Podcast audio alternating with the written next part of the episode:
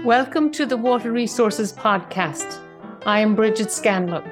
In this podcast, we discuss water challenges with leading experts, including topics on extreme climate events, overexploitation, and potential solutions towards more sustainable management. Today, I would like to welcome Petra Döll to the Water Resources Podcast. Thank you so much for joining me today, Petra.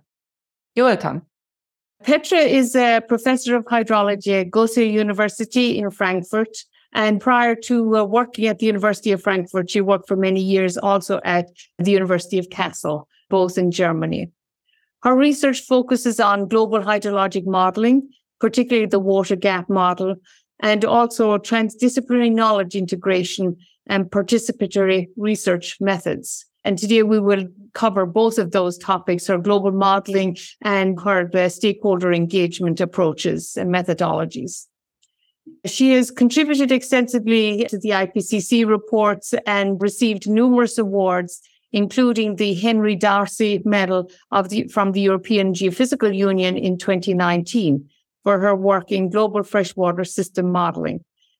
So we met many years ago, Petra, when you attended conference in Nebraska on the High Plains Aquifer. We were both attending the Water for Food conference in Nebraska.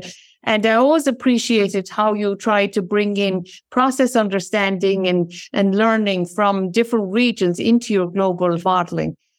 We're hearing a lot these days about very hot conditions in around the Mediterranean parts of Europe and drought. And maybe you can describe a little bit about what's going on in Germany these days with the drought conditions. Yeah. So in Germany, one could say that we had now five years of, let's say, summer drought, but also winter drought. But in the summer drought is more visible and has a more stronger impact, particularly on our forests but also partially on water supply. I mean, Germany is not like the Western United States. I mean, it's a, a humid place. So we have been used to having always plenty of water. And the problem were more floods and water quality, but not so much drought. So when with our also global model, we started to work on drought. This really, I was one of the few people in Germany being interested in drought because I was looking outside of Germany. But now, I mean, yes, we had in 2003 this very strong Central European drought, but then afterwards, everything was back to normal. And then it started in 2018 with a very strong summer drought. So in, starting July. And I would say that in Germany, situation has not really recovered. I mean, we had a little better year in 2021. And what is visible, for example, is that now in the news, we always have the newest maps from the German drought monitor. It's a soil drought monitor, which uh, runs every day with precipitation from 2,500 stations in Germany and then runs at the UFZ. This is a, a research uh, organization, not a university. And they run their model every day and produce, so to say, drought in the uppermost 25 centimeters and down to two meters. And that has gained a very, very high public attention now. And everybody, again, now starting this month, July, in the newspapers we have, we cannot go on like that. How can you water your garden without watering so much? And so, so it's really all of a sudden, it has become a topic in Germany for Germany. Right. And, and, and not so long ago, you had extreme flooding in, in parts of Germany with fatalities in Northwest Germany. And so I think it just emphasizes the increasing extremes that we're experiencing, floods and droughts. And you mentioned that Germany is a humid country. And so you're not accustomed to, to droughts. And then maybe our data in the past, when we looked at droughts in, in West Texas and stuff, they're always used to droughts. They never have much water. But for humid regions that are accustomed to having a lot of water, it's maybe more, more challenging. Are you seeing any impacts on energy production or cooling for thermoelectric power or yeah, in the extreme, particularly in 2003, that was a big thing because there there were still more power plants with once-through cooling instead of cooling towers. Now it's, I think it could still be a, a little of a problem, but I mean, those power plants don't need so much water anymore because they're all cooling towers now. So it's more the transport on the Rhine and the other rivers that are for shipping. And it is more really the forests and, of course, also agriculture. Yeah. So you're very well known internationally for your global hydrologic model, the WaterGAP model. And, and last year you celebrated the, the 25th anniversary of the model, which is great. Maybe you can describe a little bit how that work began and how you became involved in it and maybe a little bit about how it works. Yeah. So WaterGAP is a global model for, on the one hand, water resources. So how much water is provided by uh, so to say precipitation minus evapotranspiration. But then always from the beginning, it was also a model of human uh, water use. So we, from the very beginning, it was there to say something about water scarcity or water stress, in particularly under the impact of not only global climate change, but in general global change. So that was the idea that came from Professor Joe Alcamo, Professor Joe Alcamo is somebody who worked before at IIASA, this very international systems analysis institute in Vienna, and later he was heading the development of the image model, which is an integrated assessment model. And then he got a professorship at the University of Kassel and was looking for a what is called wissenschaftliche Assistentin, which is sort of a assistant professor, but you have a boss, let's say. So it's a postdoc position for six years or seven years. And he was looking very broadly to do something at the global scale. So maybe atmospheric modeling or oceans or, oh, he said water. And when I saw this in the position and the job description, I thought, oh, okay, let's apply. And I think because I came, I got the job. That's why then Joe that thought that the best choice is to develop a global hydrological model because in this integrated assessment model of RIVM in the Netherlands, this image model, water was not in there and was very clear that, I mean, if you want to see how the global, let's say, emissions and climate and everything and land cover is developing, I mean, you need to have water on the continents in the system. But that was not the goal to integrate it into image, but just to have a standalone water resources and water use model. And I started working there in 1996. And it was really possible to do that because of the connection that Joe had to the former colleagues, for example, regarding climate input. Now, at that time, just having global scale information on precipitation and temperature, I mean, that was not around, but well, also in uh, in the UK, but I mean that was the connection. I mean, it was his idea, and also his knowledge about how to do global scale work was the initial beginning, so to say. But then, because I'm a, I was a water person, I mean, I brought in the let's say the hydrological knowledge and also modeling because I came from groundwater modeling. Then I did modeling in the unsaturated zone, and so I mean, so to say, it came then to the global scale to bring that all together. But also, what I, what I found really interesting was also the water use modeling. So, for example, we also then talked to a water economist, and he actually joined me a, on a trip to Brazil. So I learned a lot on a water economy. No, right. So you mentioned that WaterGAP was developed partially to address water scarcity concerns. And it basically, I guess, would you describe it as a water budget model? You look at the inputs and the outputs and then evaluate change in storage. A lot of the other types of global models at that time maybe were developed by climate scientists and they were used using them for the lower boundary condition for their climate models and they were maybe more physically based, but they didn't have that human water use component. And so that was a unique aspect of WaterGAP was uh, bringing in the water use. So that was critical.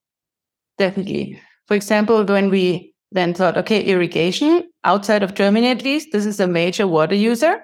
I thought, okay, we go to FAO because FAO, Food and Agriculture Organization of uh, the UN, is in charge of irrigation because that's when you look at their websites and so on. They should have information on irrigation worldwide.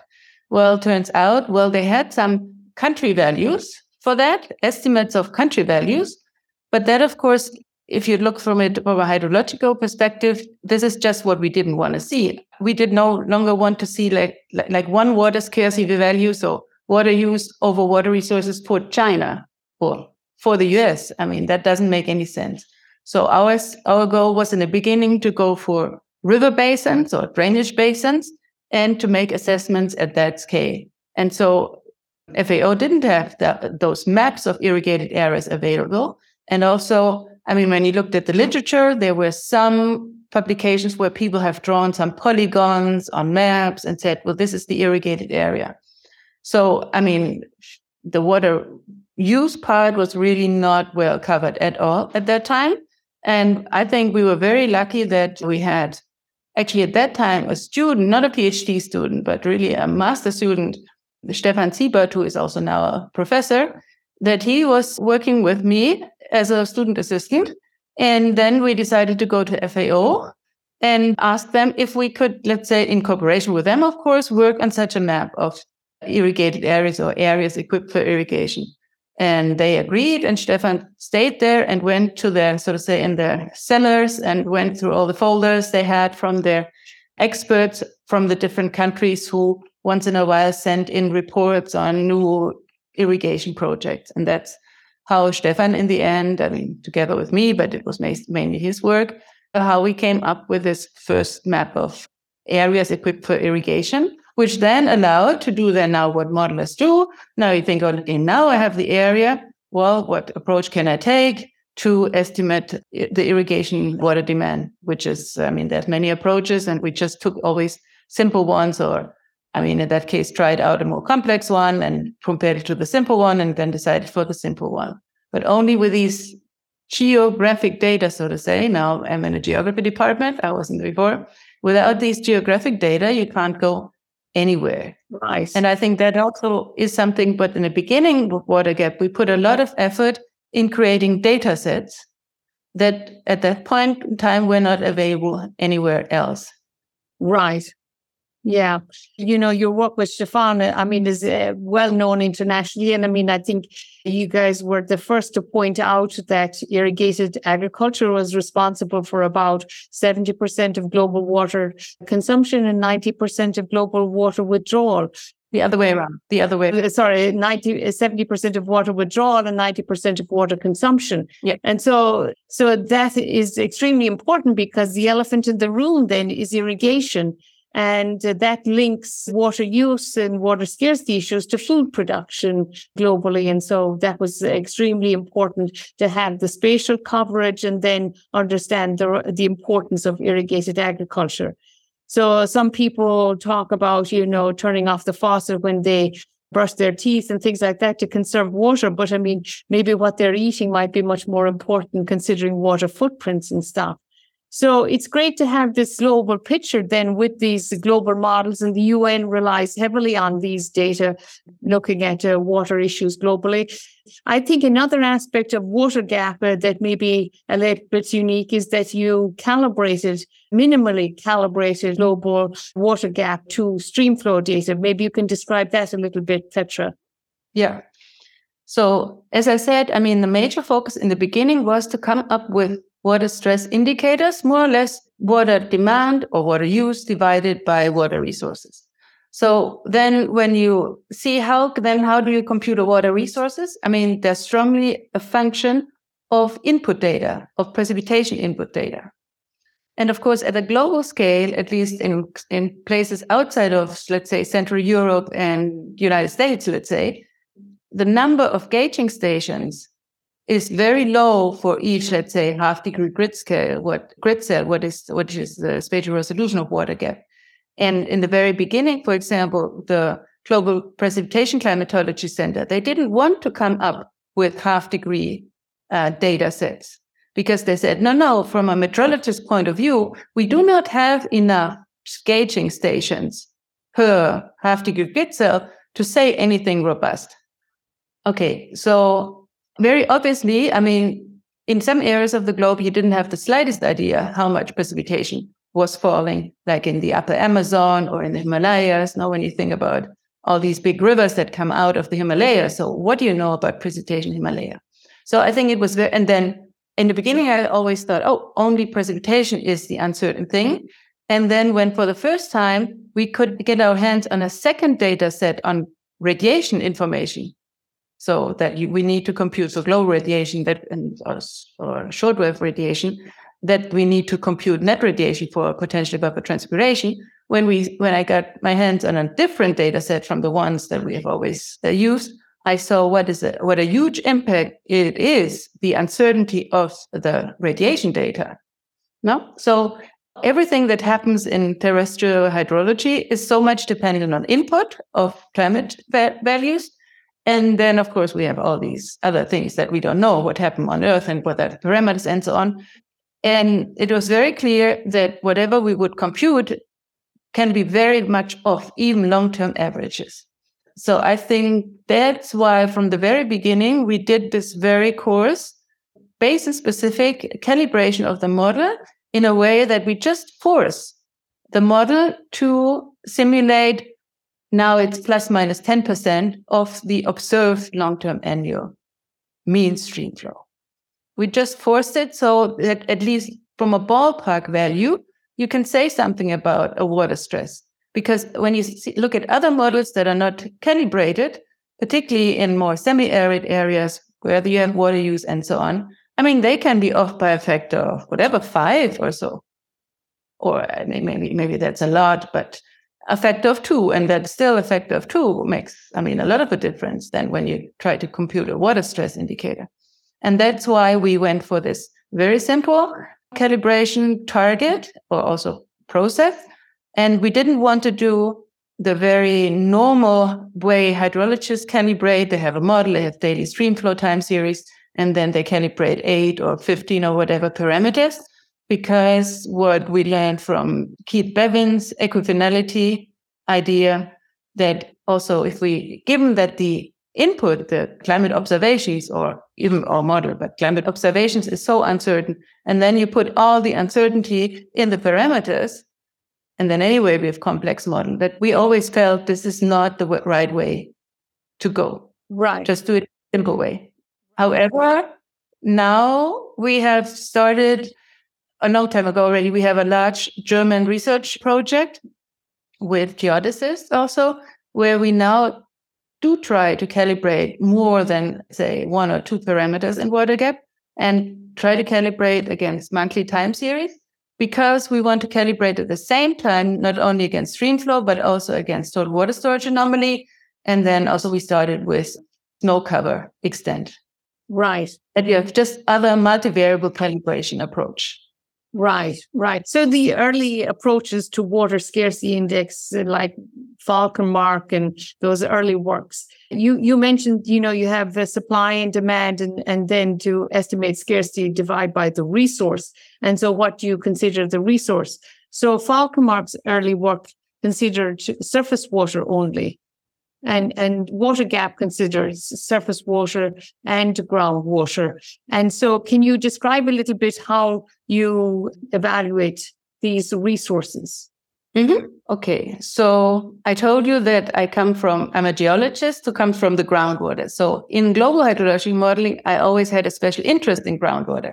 Like around the year 2005 i think we wanted to come up with reasonable estimate of groundwater recharge so that we can say something about renewable groundwater resources as the long-term average of groundwater recharge. So groundwater recharge from soil, just that. We are still using an, what we call heuristic approach where we say, okay, we compute, let's say, total runoff, and then we know as hydrologists, we know if the relief is steep, if the soil is not coarse, but it's a clay, and also, of course, if you have a permafrost and so on. So from these spatial characteristics, physical geographic characteristics, we just model, so to say, a fraction of the total runoff to go into the groundwater and the rest go quickly to fast surface and subsurface flow. And then also what we then saw was, okay, then if you do it like that, you would overestimate groundwater recharge in areas with really heavy rain a fall, like in India. Now, if you have a, just a fraction of that temporary constant fraction that would wouldn't work. So we say, okay, we assume a maximum infiltration rate, so to say. And then I had the chance to get my hands on a few values of chloride mass balance, groundwater recharge estimates, and then we sort of say tuned our model a little bit to that. And so with that, then we can we know how much more or less we know. We estimate how much groundwater recharge is, and then in our model, like in all other models, I would say global almost all global hydrology models, it's just that then we have a base flow out of the system into surface water bodies, so lakes, wetlands, and rivers, which is just a linear outflow. So the groundwater volume times an outflow coefficient. Right. So that's how we connect. Right. And since you mentioned earlier, you know, irrigation is the elephant in the room, it's responsible for most of the water use, then how do you partition that water use then to surface water and groundwater? I would think that's a very important part mm-hmm. of WaterGAP. That is based again on the work of Stefan Siebert, who looked at, so to say, again, data from FAO to say, to estimate for, I think, 16,000 spatial units worldwide, what is the fraction of groundwater supply versus surface water supply? So we base that totally on his work. So if, if surface water is available, then you would assume that the irrigation is sourced by surface water? No, no. We have really, per those areas, the constant fraction. So also something that does not change over time. I think this this idea, other modelers have this idea that they see as long as surface water is there, then surface water is used. But I don't think that fits reality because I mean farmers have groundwater wells and they will use the wells. No, why would you buy a groundwater well and build a groundwater well with a lot of money and then not use it? So the situation, at least in many places, will be like that. I know in the Central Valley, United States, that's not the case. There, people are so well equipped they can use either the one or the other. But we decided against that, but but went for that a constant fraction. And how and how did you come up with the constant fraction? That is based on when you look at the FAO, so to say, FAO reports from their local experts. The FAO gets regular reports from local experts, country experts, who are paid to give a current situation of irrigation in Brazil or Argentina or whatever. And they provide such sort of information. If those irrigation area is, let's say, mainly from groundwater or mainly from irrigation.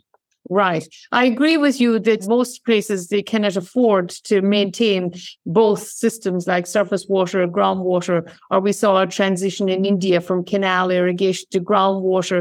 It's usually people mainly operate just one system and usually cannot afford to, to maintain both. So when you model then, when you model irrigation water use from groundwater, and then you can see over time, then, you know, there's a cone of depression that forms around these wells, and then you can capture some surface water. And Lenny Konikow suggests from his US work and also globally that 85% of the groundwater that's pumped eventually comes from capture of surface water or reduced evapotra- evapotranspiration. And I think, you know, the other, another global model suggests that when they run with and without capture, they get similar estimates about 85% globally of the groundwater that's pumped is coming from capture. I was just wondering, do you see similar things with WaterGAP? Yeah, we actually have never analyzed global numbers like that. And I was wondering also, I mean, what do we do here? Because we do not have a model different from that has a, a capture zone or a cone of depression because we do not have a gradient based groundwater model. So our groundwater is like a box, it just flows in and out. However, I think that so what we cannot do is we cannot model if there is a change from the groundwater losing to the surface water or back.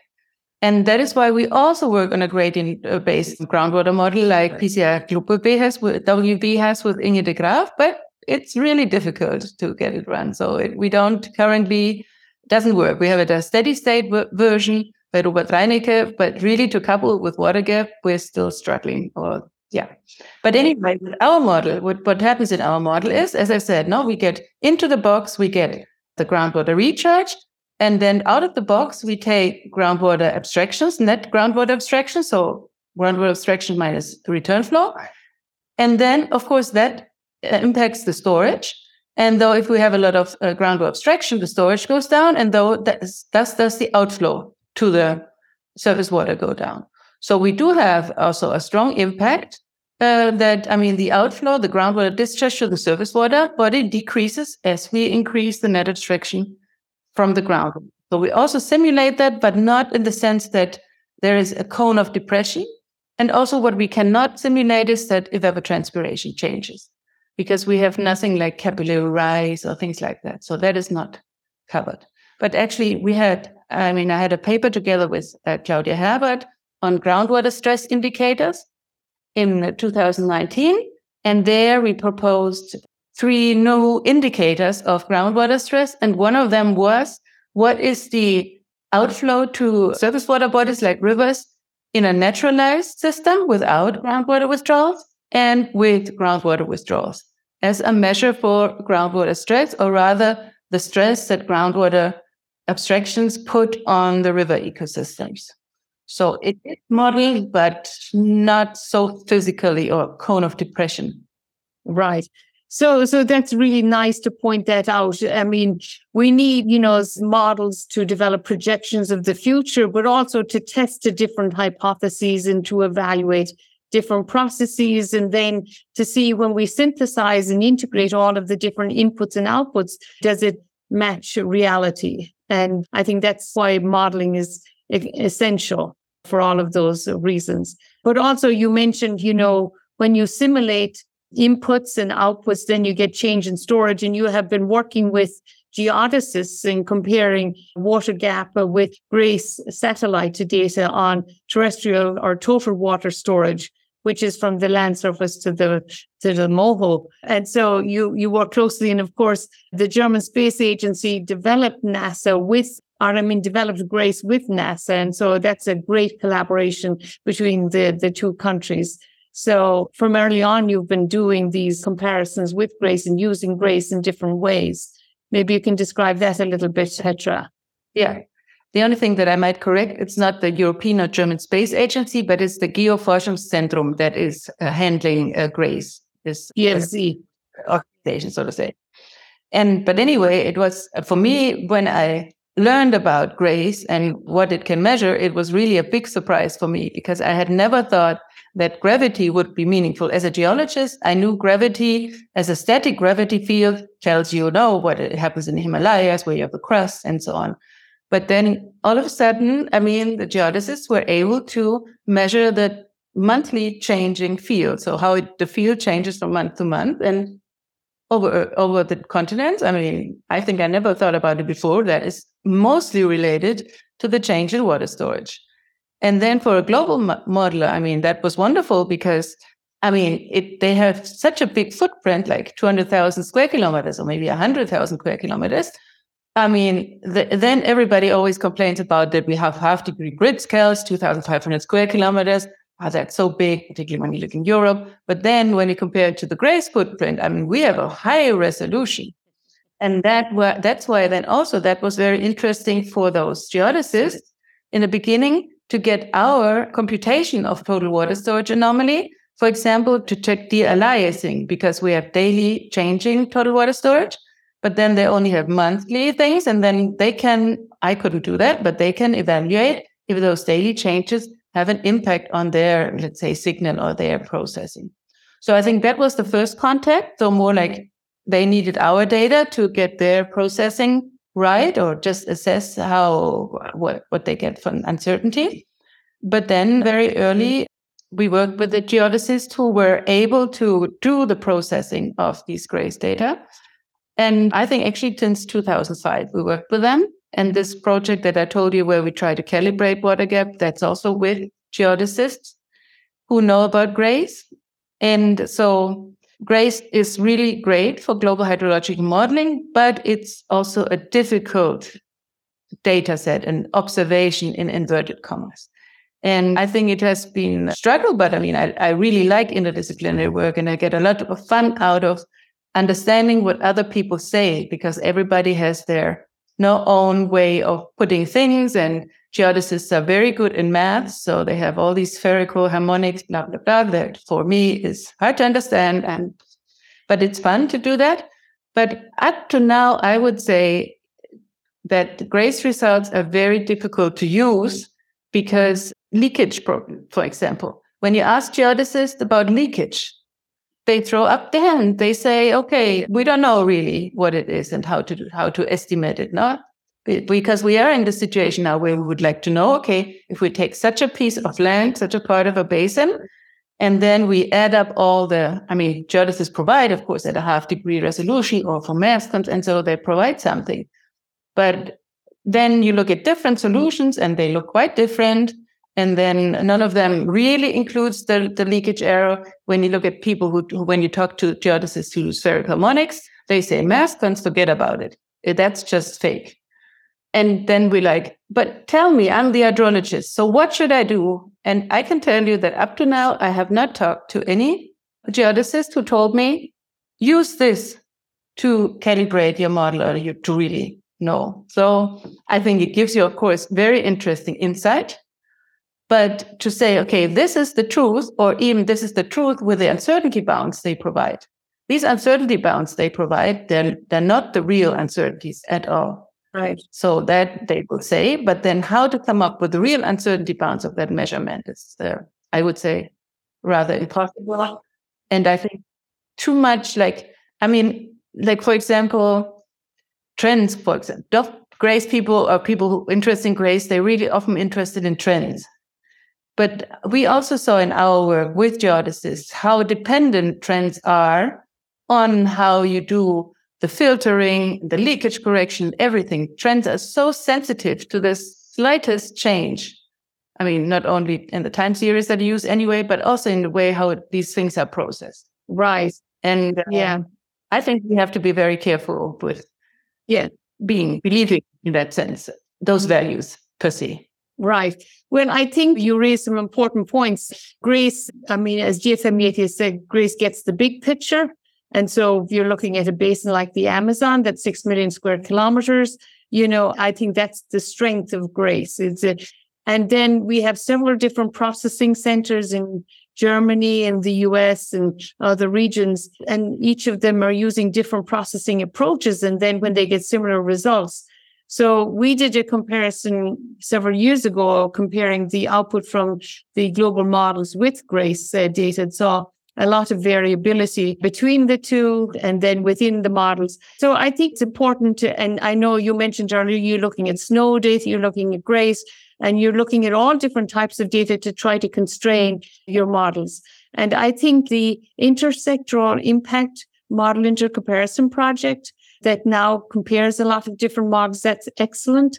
And then now the, all of these models calculate the terrestrial total water storage to compare directly with GRACE. And so I think that's very good also. So I think the more we use as many different data sources as we can and do more comparisons, then I think it will increase our confidence and maybe help us estimate uncertainties more.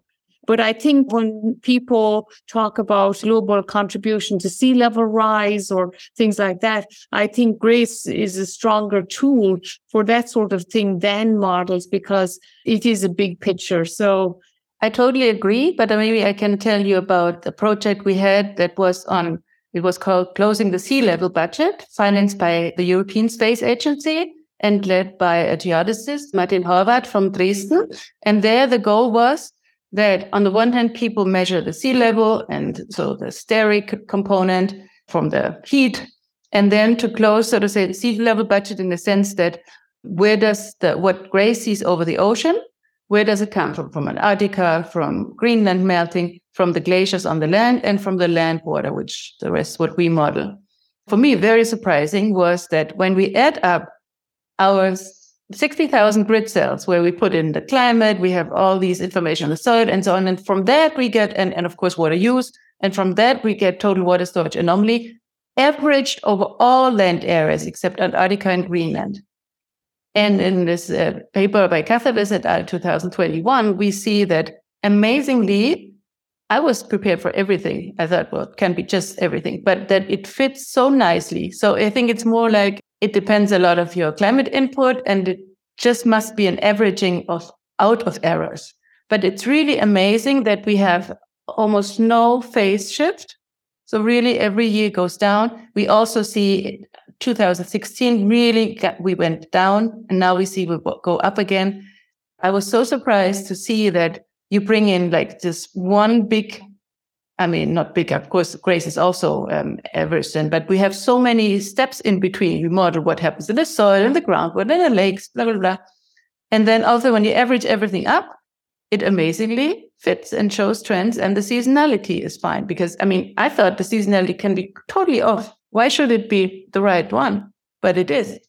Right. I think when we did, when we compared seasonality, we found that the amplitude from Grace was higher, but uh, yeah, yeah, it is. But in, in sometimes it seems lower. But when you average over the whole land area, I mean, in your paper, you saw it perfectly that we do not do a good job at the basin scale, but globally, it all averages out to very beautiful fit from of Grace with our model. Right. We, saw the opposite effect with Grace and the models, but that was earlier on. So I'm sure they have improved with more of these model comparisons and stuff. So I would like to shift a little bit to your socio-hydrology aspects and your participatory methodologies to integrate knowledge and, and then communicate with stakeholders and try to parlay what you are developing then to these stakeholders to help them with decision making and policies. Maybe you can describe some of that, Petra. So actually, I entered that field of research when I had a project in northeastern Brazil on how impacts of climate change in northeastern Brazil could affect agricultural production, water use, water resources, but also migration. It was an, a large project of, let's say, 10 German universities and Brazilian universities. And we came up with two let's say, integrated models at two different scales for two federal states in the dry northeast of Brazil, and then also for one small county, let's say. And then we put in all our scientific knowledge, including a little bit also of social knowledge on migration and economics and, and agriculture and so on. And then we try to do scenarios of the future. And all of that was in a way we were, I was wondering, we put so much work on what we think the reality is from the perspective of us researchers. When you go as a European or a German to Brazil, you notice that really you do not know what is in people's heads who then later make the decisions. No, because they have just a different way of looking at things, how to keep data, what is important, and so on. So, and there, but on the other hand, in Brazil, they had a very good regulation of water resources that they had these basin committees already 20 years ago, where then they decided at the end of the wet season how much water we will give to what user. So they had these basin committees. And at that time, I thought, well, now that we have come up with these integrated models, maybe we should think about what people have in their heads. So why put so much work on what we as scientists think is the reality as a system, but we never look at what people really think, what perspective they had, which can be very different from what is in our scientific or my scientific head.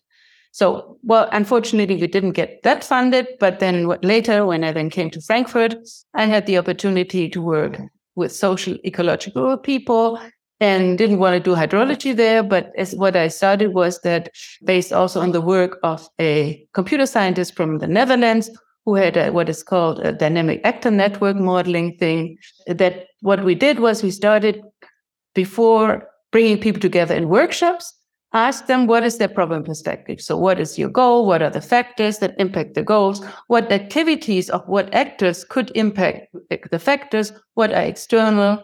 Impact and everything you could do at a semi-quantitative scale of one to seven, so say. But actually, the semi-quantitative thing was not the important one. The important is that from each stakeholder, so representative, let's say from a, an NGO, from the company who produces a chemical, from the water administration, you get for, for the problem field of interest, you get such a problem perspective of the stakeholder. And that helps a lot. We have made, I mean, we always do that now. That helps to understand what people know, but also what they do not know and what how they relate things. So what is their systems perspective and what are their goals, of course, also. And then in these participatory processes, let's say in the first workshop, people can then, or these stakeholder representatives can present themselves with this map, let's say, or with this um, graph. We call them perception graphs so that to avoid that after you had three, four, four or five workshops, after two years, then one stakeholder says to the other, if I had known that you did not know that or you thought that, then we could have talked right from the beginning. No. So that was the beginning of that R, that uh, to say, okay, if we want to have a positive impact on, let's say, the development of sustainable uh, solutions, then we have to take it as seriously what is in people's minds, those who have then to make the decisions or implement some strategies, as it is to come up with a good systems perspective of reality. And I mean, the natural sciences, but also the social reality, so to say. So these are two different things, like the what we think scientific view, but then bring that together with the stakeholder view.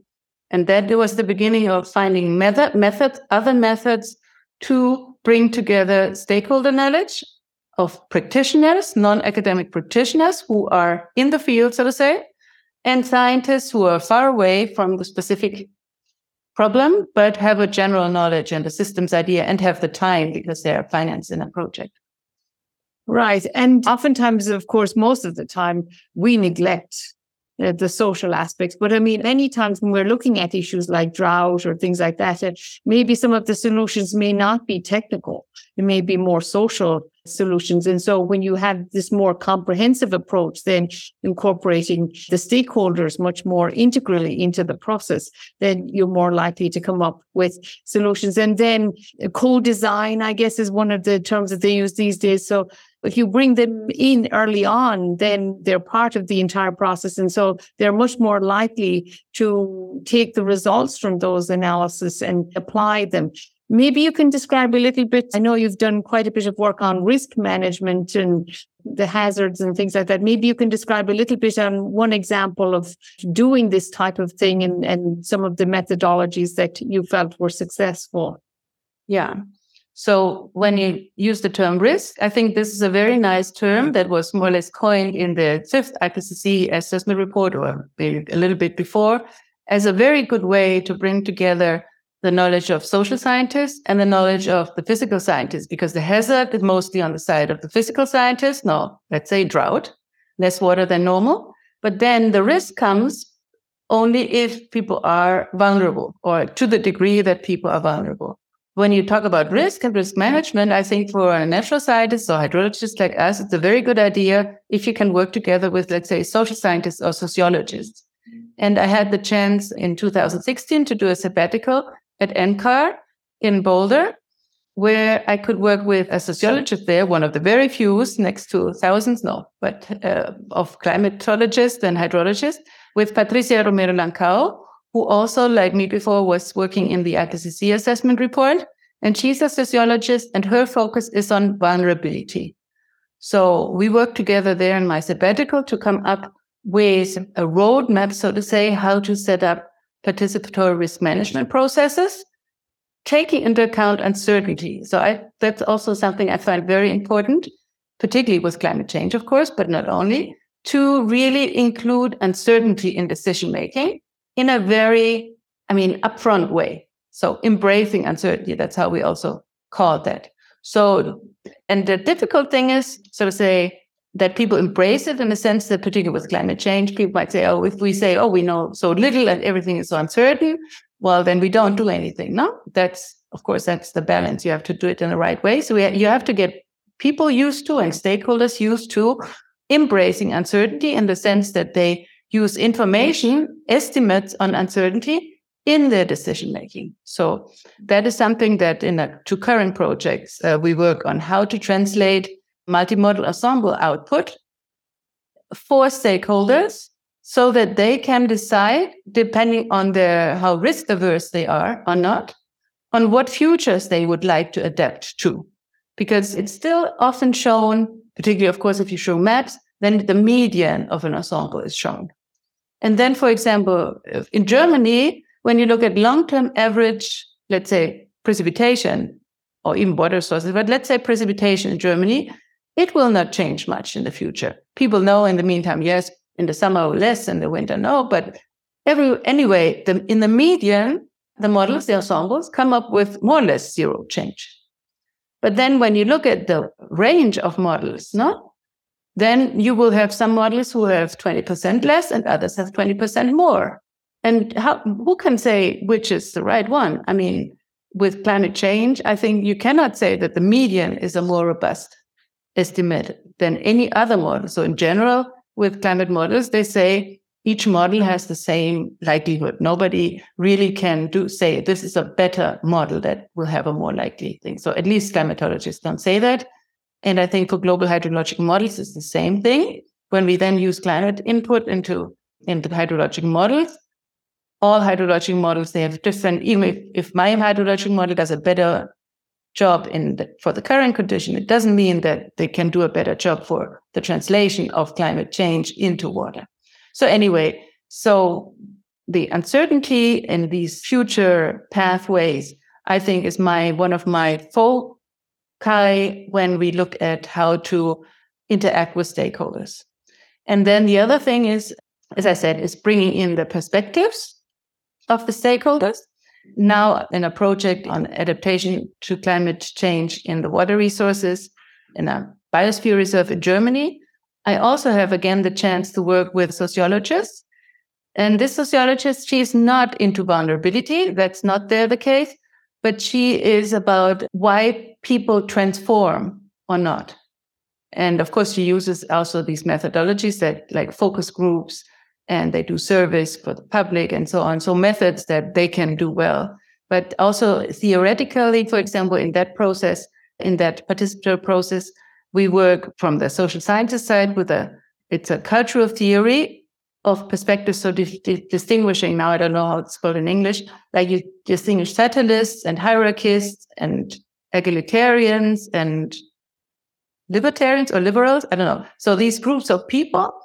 And uh, the idea is to come up with strategies, with measures that relate to all of them, not fatalist that doesn't work, but the others. So um, we say that a multi, multiple view strategy also, a harmonious multiple view. So this is what we take from the sociologists in that project and try to include it then in our Bayesian networks that are more, no, I mean, that's like, I'm a modeler, so I always model, I like that. And instead of having long lines of text, I rather have a, a picture of graph with some boxes. No, that's right. Ideally, you can work in, let's say, small teams with social scientists for this work. But all the other projects I've done, I've done it just with my own group and just trying to read on more uh, social ecological things and just uh, so say do it myself and yeah right yeah i think that's extremely important and i think we're becoming more and more aware of it these days I've been doing some work on public water systems and vulnerability. So, I mean, if you have a water quality issue, that's, you need to have a water quality issue first. That's the hazard. It could be arsenic contamination or things like that. And then you have the vulnerability of the population. Can they deal with the problem? And then you have the exposure to that. So there are many different facets to it, but I think it's important to consider all of these together then to evaluate how to address the problem and try to provide better quality of water for people. So this risk management is very important. And then communicating uncertainty is huge aspect. And I, I really enjoyed some of your papers on that issue.